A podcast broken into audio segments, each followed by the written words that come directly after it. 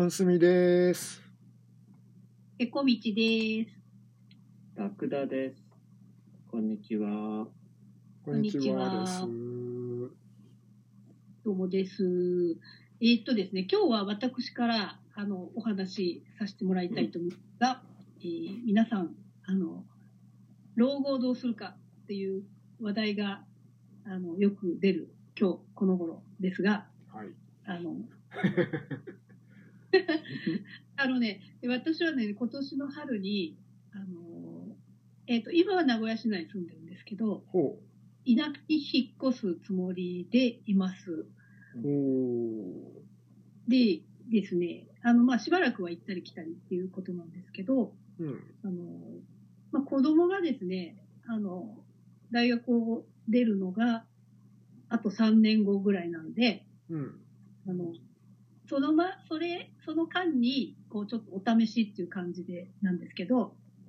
家を借りるわけですね。前ね、この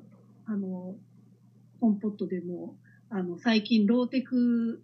にしてるんですって話をしたと思うんですけど、全自動洗濯機を2槽式にしたり、電気炊飯器から土鍋にしたり、その一環でもあるんですけどね、全体的にローテクにしたっていうね。で、子供がいなくなるといよいよもう自分の暮らしっていうことになってくんで、で、私の場合は仕事はどこでもできる、もう以前からのリモートワークみたいなものだったので、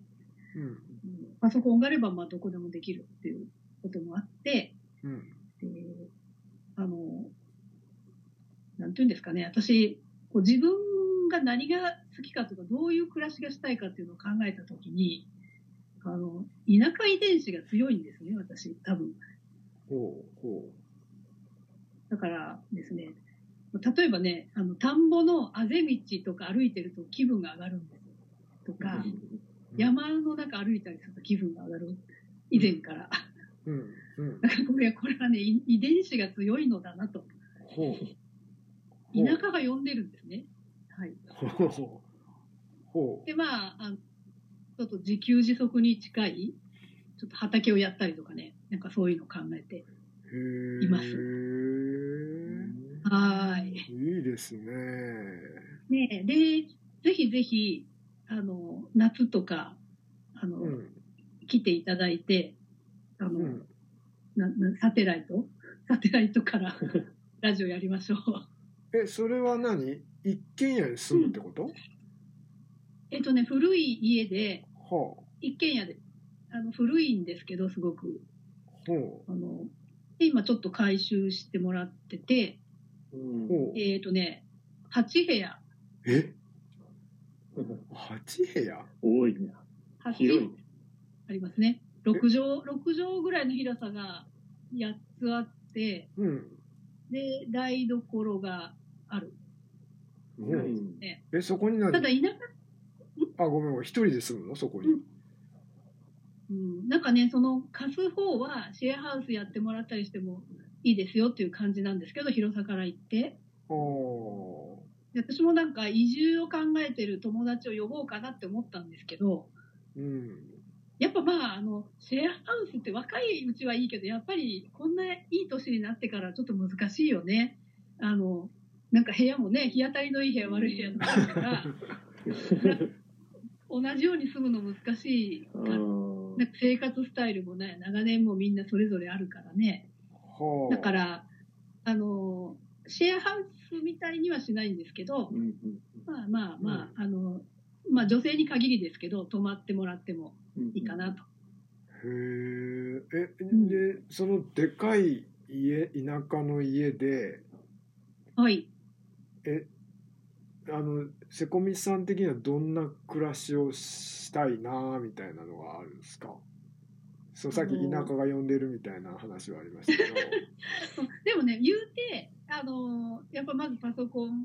とネットを引くから今の暮らしと一緒なんですけど、でやっぱりなんか動画とか見ちゃうと思うんですけど、じゃあ名古屋の方がいいんじゃねえのかな。ただ名古屋にないのは、まあ、ここね 家の前に大きな山がドーンと見えて、うん、家の前にもう川があって、うん、でもう桜並木がバーってあるようなところで、うん、でその家自体はねあんまり庭がないので畑は作れないんですけど、うんまあ、畑を借りてでそこで知り合いもいるんですよそこの場所ね。あのそうなん、ね、知り合いがまあ3軒ぐらいいて、でその知り合いの人のおばあちゃんというかねもう91歳のおばあちゃんとかがいて、でそのこの間も寄ったら、うんまあんたもこれもなんかのご縁だでとか言って、うん、野菜を持ってけと言ってくれる。ああいいですね。へえ、うん。というようなで、まあ、畑を借りてやるのと、うん、あとねそこの町はなんか今移住を促進してて、よそから若い人がね移り住んできてるんですね。でなんかパン屋をやってみたり、本屋のセレクトショップみたいのをやってみたり、なんかこう商売を移住してきてやるとなんかちょっと女性があるみたいで、そうするとなんか商売絡みで移住するといいのかなと思いつつ、商売、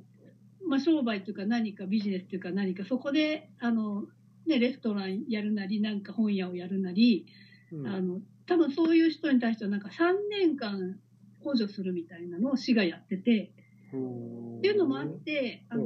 移住する人がいて、で私が住む予定の近所にはなんか雑貨屋さんをなんか早期リタイアした夫婦が、農家の家を借りて始めるっていうね、ことをしてたりして、なんていうのこうちょっとこう入れ替わりが少しある時期でもあるんですよね。そのセコミさんが住むお家も以前誰かに貸してたお家っていう感じなの？そんなでもないの？そこはね住んでて数年前までその元の、持ち主が住んでて、でその田舎なんですけどなんていうかあんまりお庭がなくってそこのうちはなんか塾をやってたらしくて子供に教える塾。だからね台所の上に外階段から上がってきてなんかこうなんていうんですかねその教室やるような、ね、部屋があるの。あらいいですね。12畳会議室みたいななんかだらっ広い。個人のそろばん屋さんみたいなイメージ。でなんかちっちゃい子供のね入れる靴箱とかがねあったりして。あらいいですね。なんかやるといいよって言うけど私はね何も教えるものとか何にもないもんね。いやYouTuber のなり方とか教えるんじゃないですか。っていうのもね会議とかできるよ。会議。会議ね。でこの最後まで住んでたの家をここ数年間空き家になってて、でその不動産屋さんがまあ管理をしてるっていうことなんだけど。でそこを、借り受ける月々いくらで借り受けるみたいな感じ。家賃を払います。なんでだからねしばらくね家貧乏ですね私まあ、自分家もいろいろ管理費とか払ってるじゃない今、とか固定資産税とか払いつつ、でそれから子供の下宿先の家賃も払いつつ。でもう一個家賃を払いつつで、家賃か家賃比率がちょっと高くなっちゃってすごいね。家3軒っていうのはなかなか家3軒になってだけど、まあ、趣味が街歩きじゃないですか私、だからその3つの、名古屋それから京都またもう一個田舎というですねいろんな場所をこう街歩きできるということでねそれはそれでしかなっていますね。田舎が呼んでるっていうよりかはなんかこう定住したくないっていうことなんじゃないですかなんかこう鋭い鋭いねなんかねあそうかもねなんかちょっと経つと逃げ出すって感じかな。逃げ出すというか、まあね、インドを放浪してた話ありましたけど、うん、なんかそういう放浪癖みたいなのが根底にあるのかしらね。そうかもね。そうですね。田舎に腰を据えようっていう風でもないのかもしれないですね。結局また数年したらこっちへみたいな。うん。いやでもまあ、それは賃貸だからね、別に戻れる。うん。お、いやでもいいですね。そういう決断をできるっていうのはいいですね。はい、田舎暮らしはいいですよね。なんか憧れではあるな。うん、そう、8部屋もあったらもうどうすんのそこ。ねえ。だからそこあれじゃないですか。私のこう片付けられないっていう性格が。はい、こっちの部屋になんかいろいろ入れて襖を閉めるみたいにいやいやいやいやいや絶対それないと思うな。なんか結局狭い一部屋に全部こうあるみたいな結局自分の生活圏内じゃないとね、日常生活の圏内に物って集まるからさ、結局8部屋か7部屋ガラーンとしてて1部屋だけぎゅうぎゅうみたいなまあそうですね、まあ、大体はもうパソコンの置いてある部屋に、はいはいはいね、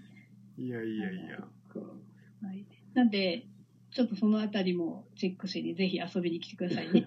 はいぜひ行かせていただきます。早く